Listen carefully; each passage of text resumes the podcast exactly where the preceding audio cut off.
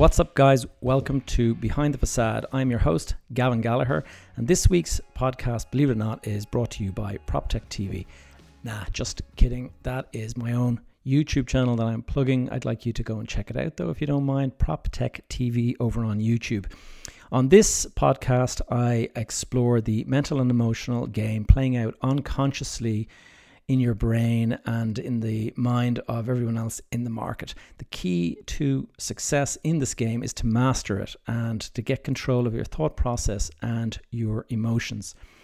Last week's episode, I talked about the dour topic of the tough decisions and the actions that need to be taken to save your business during this recession. And if you're in a real estate business and you've got some tough decisions, my heart goes out to you. Been there, have done that. But this week, I am actually talking about the slightly more upbeat topic of the decisions and actions and perhaps inactions that you will be taking in the next couple of months that will potentially transform your lives, transform your business, and just turn everything around for the positive. This is an amazing business when you get it right. And if you get it right, I mean, you can become millionaire very, very quickly. It's something that I've experienced firsthand. I've also experienced the negative sides to this business. So, and I talk about both of those in this episode and on this podcast in general.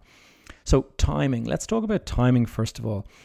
The business of property investing and development timing is absolutely critical to your success. The old saying that the three most important factors in real estate are location, location, location. I've heard it a thousand times. I don't entirely disagree with it, but it's not necessarily the case when it comes to this time of uh, this cycle in the market. I've bought amazing properties in beautiful locations, like top locations, only to suffer huge losses with those properties. And it was all because of the timing. I bought at the top of the market. And then when the banks got sort of shirty with me about the amount, the level of borrowing and stuff, I didn't have enough money to step up. And so I got turfed out and they sold the property for a fraction of what I had paid for it. So timing is absolutely critical. Don't ever forget it. Location and timing are the two things, and also I guess your your capital and your loan structure and all of that kind of stuff. Anyway, towards the end of this episode, I'm actually going to discuss some of the subsectors of this industry that I'm expecting to outperform in the current market. So you stay tuned, and I'll be telling you some of the areas that I'm watching and uh, looking to invest in myself. Right now, I want to talk to you about mindset and, in particular, confidence to invest in the months ahead. As I mentioned, timing is critically important in this game. And if you invest at the bottom of the market, you can do exceptionally well. You can potentially look be looking at 5x to 10x to even 20x. Now that doesn't sound too realistic, but I've actually done deals that resulted in a 20x return in less than 2 months. Now they were very particular unusual deals and they don't come around very often. But I'm going to actually talk about my best deal in a future episode where I, I, I, basically made a 20x return in eight weeks. So stay tuned for next episodes in that case. Anyway, not covering today, I'm not going to be covering how to buy the right property. I'm not going to be covering all of the factors that go into determining what is a good deal. I'm getting into the mindset side to it because that is critical. The deal will make sense when the deal makes sense. But if you don't have the mindset, if you don't have the confidence, you are going to let those deals pass you by because the market will sway your decision making process. Now, I'm also going to do an episode in the future on risks and rewards and around selection and things like that. But let's get into this whole confidence stuff. You see, Investors get swayed by the herd, and it's critical that you have the confidence to steer your own course through the next couple of months and years. You see, when you start listening and taking advice from others, you start asking advice, you get mixed messages. You you you ask someone who's going through say a tough period in their life and or who's particularly uh, conservative, he's going to try to convince you to do nothing, to hold fire, sit on your hands, you don't know what their motivation is. If their motivation is different to yours, then why are you listening to their advice? It's completely, it's unhelpful. It's just going to confuse you and it's actually going to get you into a position where you actually start to question your own decision making. Now, by that same measure, if you ask somebody who is super optimistic, super gung ho, wants to go and spend money right away, he will try to convince you that now's the time to go and he might even try to get you to participate in his deal. Again, you just don't know what is his motivation. What is his risk tolerance? Maybe the guy comes from a rich family and maybe he has a fallback plan that we don't, or something of that nature.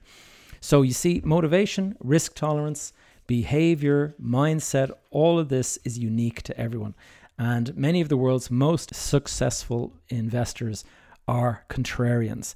They ignore the herd, they have their own criteria, they figured it out, they are totally comfortable with it, and they have this confidence that is hard to match. And it's often difficult to pull this off yourself because, as a human being, we are social animals. We look to our peers for approval. And when somebody is behaving in a way that runs contrary to the crowd or to the herd, their views are often disagreed with. They'll try to convince you against it. And you'll often see this uh, with family and friends when you if you decided that you're going to go and start your own business and you want to ask mom what do you think mom? Should i do it? you might find that despite meaning well your mom is going to try to turn you off and she's like oh you've got a good job and you got this and you got that and why would you like to risk it all and start your own business? Again risk tolerance motivation everything is different even your mother who has your best interests at heart. So to stand up and have that confidence Often it requires experience. And for you younger listeners that are uh, tuned in today, you may struggle with this because obviously experience comes with years of working at. If you're starting out, you don't have that experience. So I'm here maybe to help steer you in the right direction. You've got to overcome that with hard work. And I don't want to sound like Gary Vee now, but hard work, preparation, knowing your criteria, knowing your facts, knowing your data, having done your research, having done having looked at all the comparable data. In short, you know your shit. And if you know your shit when you're out there looking in the market, First of all, you exude confidence to the people that you're dealing with, which is important. You want to have confidence when you're dealing with a bank, you want to have confidence when you're dealing with investors, and you also want to have confidence when you're dealing with a seller. Because if a seller is seeing you not in any way swayable, then they start to kind of think, geez, maybe this guy knows something I don't. Maybe I should sell. And uh, or, or of course that could go wrong as well. But I'm talking about a market where we're in free fall.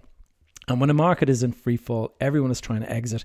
You can also find yourself starting to believe that bad news headlines and the prevailing economic climate, climate can start to shift and sway your own beliefs. So Stay firm, stay focused on your criteria. Your criteria will tell you whether it's a good deal, not the swaying market. You know, you watch if you watch the stock market, you'll see, you know, Apple has gone up 5% today, it's gone down 5% tomorrow. Does that mean that the the company is worth 5% more tomorrow because it's, you know, they've done something that creates 5% more value? Of course not. It is simply the fact that the market changes uh, in microseconds, in nanoseconds. The stock market is just ridiculous, but it's a perfect example of herd mentality. Soon as people believe that something is out of favor, they're all selling. It's the underlying value of the asset that's important, and that's what we're talking about here. If you can work out the underlying value, and that's where your criteria is, as long as you're satisfied that you have good criteria, that your investment stands the scrutiny, then you should be confident. You should be able to buy without looking over your shoulder, worrying, are you doing the right thing? And don't be asking people's opinions because they're only going to try and sway it if it happens to diverge from their own view. You do your work, you do your research and all of that, and you'll be in a good position. During the recession, you need to work flat out. Uh, because these prices will not last forever, and so your ability to secure 10x returns is getting fewer and farther between the longer you go on. So take a look at the present COVID 19 situation. There's no doubt that there is going to be distressed sales coming, and you need to be prepared for these with your funding. So, first of all, do you have capital sitting around ready to deploy. If you have your own capital, you're in a far better position. And if I were you, I would hold very firm on that. Do not release anything right now because the market is going to fall further. And anyone who releases deposits now on properties and stuff, I think they're actually going to end up getting burned. Now, you can see the stock market has bounced back. I would ignore that. I do think that the, the financial markets and the genuine economy, the real general economy, have completely detached from one another. And, you know, decisions are made in nanoseconds over in the financial Wall Street type um, stock market. And you've got people looking at figures, oil this, oil that, and next minute the price drops by 30%. The reality is that hundreds of thousands of people have been let go. There are retailers going bankrupt all over the place. And uh, I mean, Debenhams was one, but you're going to actually have a whole rake of them. I mean, I know J. Crew in America was going bust, and I, I believe people are expecting maybe Gap to go bust. And I don't know about Superdry, but that was one company that was expanding all over the world. Victoria's Secrets were, were talking about disimproving revenues. It could well be that there will be a bit of a, a retail fallout in the next while. And so a lot of confidence is going to fall in the market, and you're going to see price drops because of that. So you need to be primed up and ready. And if I were you, I would be meeting with banks and investors uh, over the next couple of weeks and months and just priming them. You're not asking for money, but you just want to talk about opportunities. You're ready to go and jump on opportunities, and you want to know what the bank terms are going to be, what the conditions will be, what they'll be looking out for. Try to get on side with them so that you're not seen as somebody who's a bit too eager and not too realistic. You need to come across as somebody who understands the game and that is not going to be seen as living in the clouds and thinking that you're going to just drop in and get the same pricing that you did before or that you'll get the bank terms that you had before. I believe all of the banking terms are going to start to shift now and you're going to have less competition amongst banks and so arrangement fees and all of those kind of fees that are usually there they're going to start increasing again I'm pretty sure. Another piece of advice and it comes from the old Warren Buffett school is to be greedy when people are scared and be scared when people are being greedy. And that is something that I have learned to live with uh, very much in the last couple of years. It means sitting on your money now and just waiting for the market to fall off. There's always a lag in the property market because it takes time for this for the reality of the situation to filter through.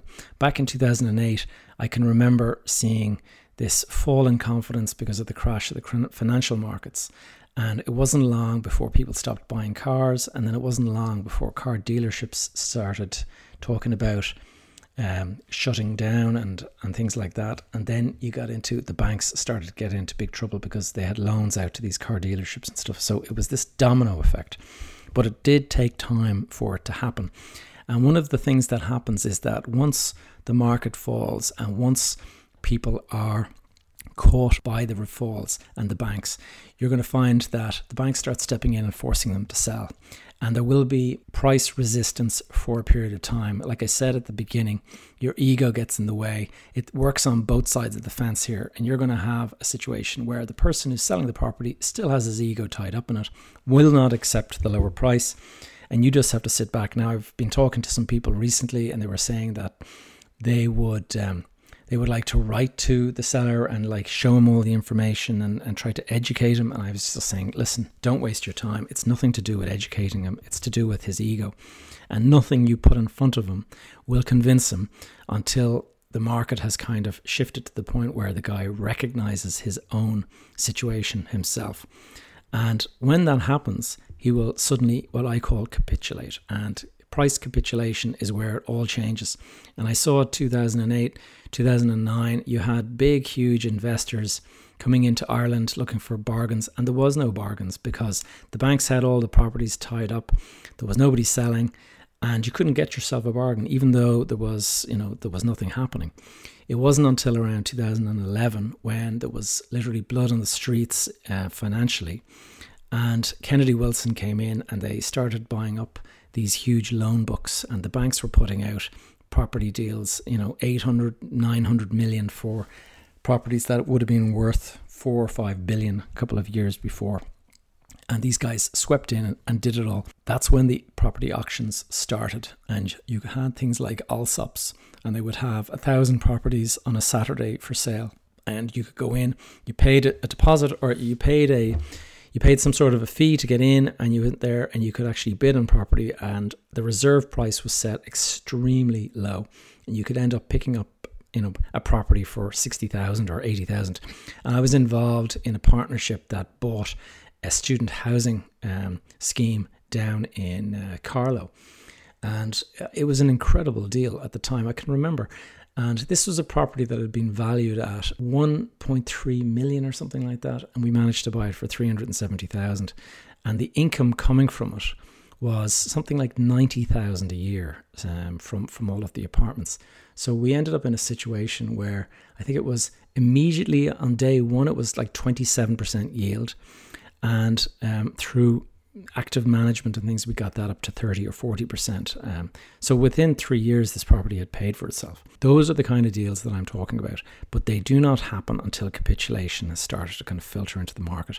And a lot of people will be out there holding on to their fantasy price and they just sit waiting for you know, La La Land to come along and, you know, for them to ba- be bailed out and everything's going to go back to normal and they'll be rich again. And you know, unfortunately, it takes a while for people to kind of accept the reality. And I myself went through that whole bag of emotions where you think that, you know, you're, you're, you're rich and then suddenly you start to kind of see, oh, damn, I've, I've gone negative and then it starts to get worse and worse.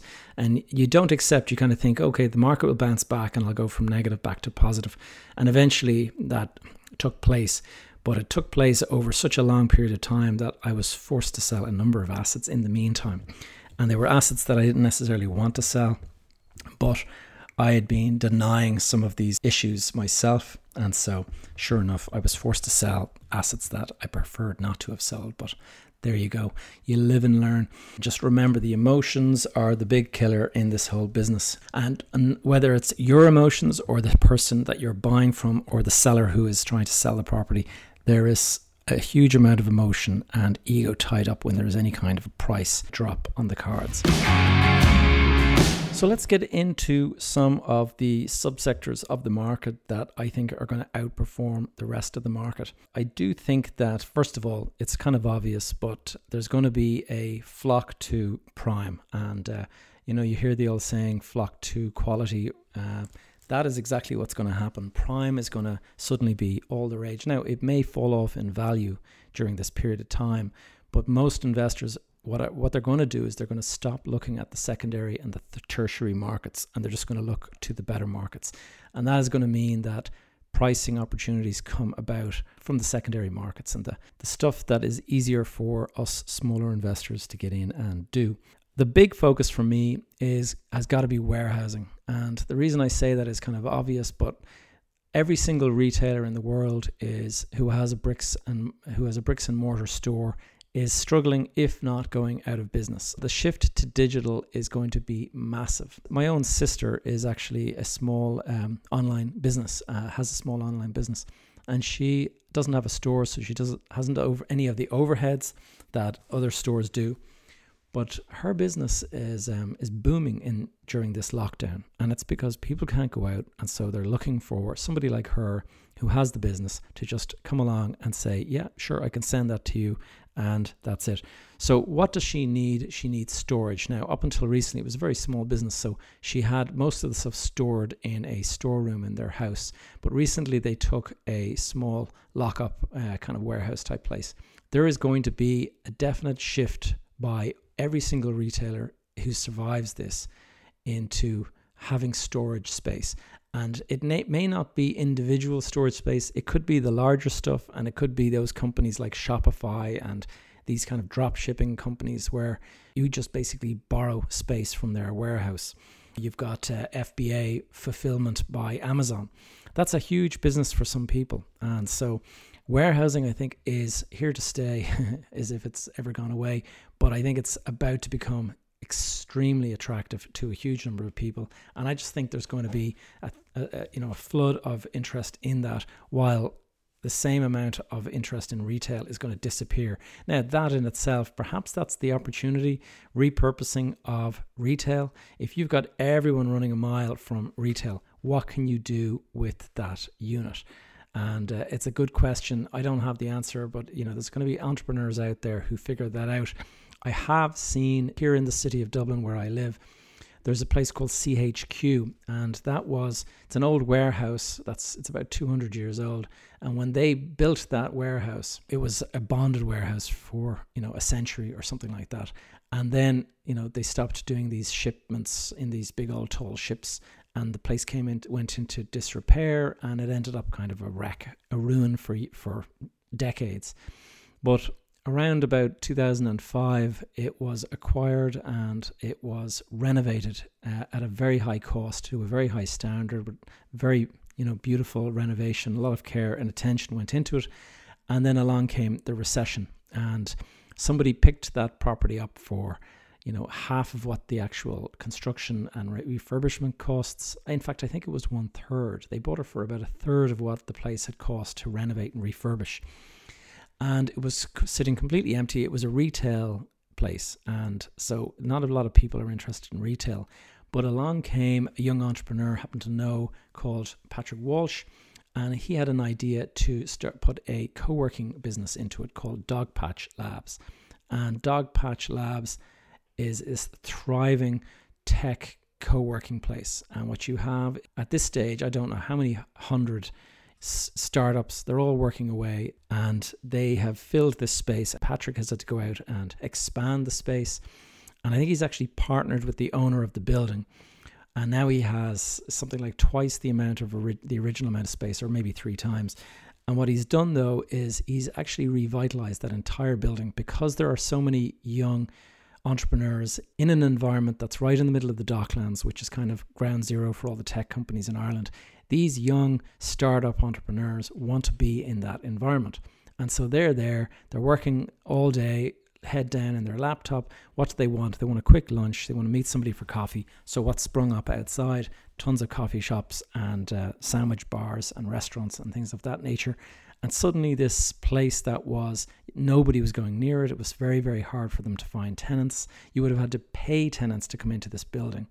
Along they come now and it's you know there's a waiting list to get in and to get to, to become one of the tenants serving food or drinks or coffees or whatever to all of the young entrepreneurs. So there's an opportunity uh, that is also a former warehouse opportunity that was turned into a retail. So it's kind of contrarian again but it's just an idea. The shift from digital the shift to digital is going to change a lot of um, what we all consider to be traditional real estate. Now the area of expertise in my line of work is um, office space and the office sector. And there's definitely been a short term impact. The, the business park that I run is currently almost completely empty. We have almost no tenants in the place at all. All of their staff working from home. So that is most definitely going to have an impact. But don't forget, rent reviews uh, are usually five years apart, and leases tend to be 10 to 15 years in length. And so I don't believe this COVID 19 is, thing is going to go longer than a year or two. And when it does, you know, when they find a vaccine or when they figure out the cure or treatments or whatever it is, then people are going to start to return to normality. And so I'm not sure you're going to see an immediate shift of the way uh, the office is run. I've seen lots of articles saying, you know, oh, it's the end of the office as we know it and stuff. It's the end at the moment. Um, and we are going through what I'm calling the great work from home experiment. So there's definitely going to be a shift to digital again. But I don't think that the office is dead. I do think that the office is going to continue to be a reality, just slightly different configuration. And um, I think things like in house gyms and canteens will temporarily be closed, but they will reopen. And you know, at the end of the day, we're all going to learn to live with COVID 19. I don't think the airline industry is going to survive. Uh, I don't think a single airline company could survive a prolonged period where everybody is flying planes with, you know, six or seven passengers on the plane. Uh, because of social distancing. And in the same way, I think the office sector will come around and start to get used to living with COVID 19. And one of the areas that I do think that is going to actually do well, which is, I guess you could say, slightly contrarian at the moment, is the whole co working and flexible office space. Now, at the moment, that entire sector is really struggling because everyone had short term commitments And this is one of the biggest problems with that industry is that you sign a long-term lease, but you have short-term commitments from your members. But that is one of the reasons why these things are going to come back. With all of the uncertainty around offices, I think there's a good chance that new leases will be avoided by tenants. They will not want to commit to a five year or a 10 year lease. And instead, what they'll be thinking to do is why don't we just go and take space at the local WeWork or some sort of co working space in the nearby area? And that way they can actually end up with just so many desks that they need. And if they want, they can close that down within a month's notice. And if everyone had to start working from home, they can all go home. Now, right now, the problem is is that social distancing is making the office use very difficult. But I think, like, I, I've just seen a video from on Sky News yesterday, and it was a London bus and people getting off, and there was the the bus was clearly packed with people. Now, I think that's going to be a problem, but people are going to have to learn. I mean, tube trains and subway trains and public bus service, those are not going to operate very long with social distancing. You know, a bus driver telling 60 passengers standing outside, sorry, I can only take five of you. That is just not going to go down. And so I think the use of masks, gloves, hand sanitizer, and various partitions and things like that, that is going to get people back to work. And I think the culture of a business is driven by the office environment. And everybody working from home is not realistic from a cultural point of view. I think it will be very problematic for the companies. Uh, there will be a lack of culture. And I'm already hearing about Amazon have announced a huge investment. The entire year's profits of 4 billion are being pumped back into looking at how to deal with COVID 19. So I can expect Amazon will have tons of measures that actually guarantee that they'll have a COVID 19 free environment, whether that's temperature checks on the way in, hand sanitizers, deep cleaning, all of this kind of measures that are required. But that will be how these big businesses get back to work. And um, it's just a matter of how innovative you are around the solutions for that. One final area that I'm going to say that I believe is um, is going to be an opportunity is micro mobility, and that may not be in the real estate space, but it's actually something that I have been dealing with through my involvement in the business park I run. And we have a situation at the moment where we have about 9,000 people a day turning up for work and only 2,500 car spaces. So the vast majority of people arriving there arrive by public transport or on foot or on bike.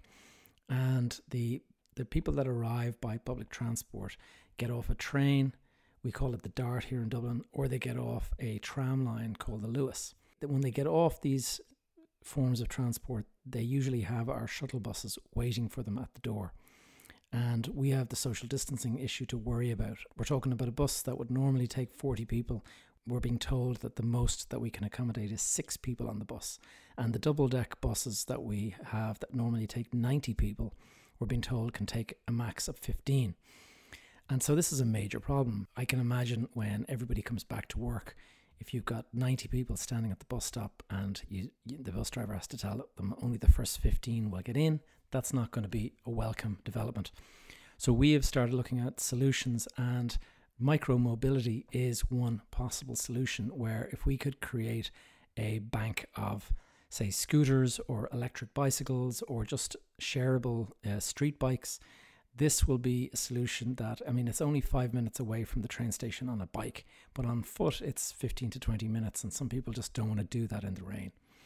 So, micromobility is an area that I think could well explode from this and from people just not wishing to take public transport and looking for alternatives. And uh, so that is my prediction. Now, actually, on that very topic, um, in a subsequent podcast episode, I'm actually speaking to a chap called Thomas O'Connell, I think his name is, and he runs a startup that is doing shareable electric bikes. And I interviewed Thomas recently for the podcast just to talk about the pivot that he had to do and the resourcefulness required to survive during COVID 19 because his entire launch that he planned had to be postponed because of COVID 19. His service has been put on hold, and there's a whole lot of issues that the guy has, which could have killed the business dead in the water. And so I had a chat with him about being innovative, thinking outside the box, and I think for real estate listeners, you will be interested in listening to this because we actually go into the repurposing of car parking businesses and various other things. And he, he has a lot of ideas on this because of the growth of micro mobility. So I think that's it, guys. I just wanted to thank you all who are listening for for doing so, and uh, I really appreciate every single one of you. And I'd love to actually hear from you guys if you would mind finding me on social media. If you're looking for me on Twitter or LinkedIn or Facebook, I'm Gavin J. Gallagher. The J is important. You'll also find me on Instagram under the name proptech.tv.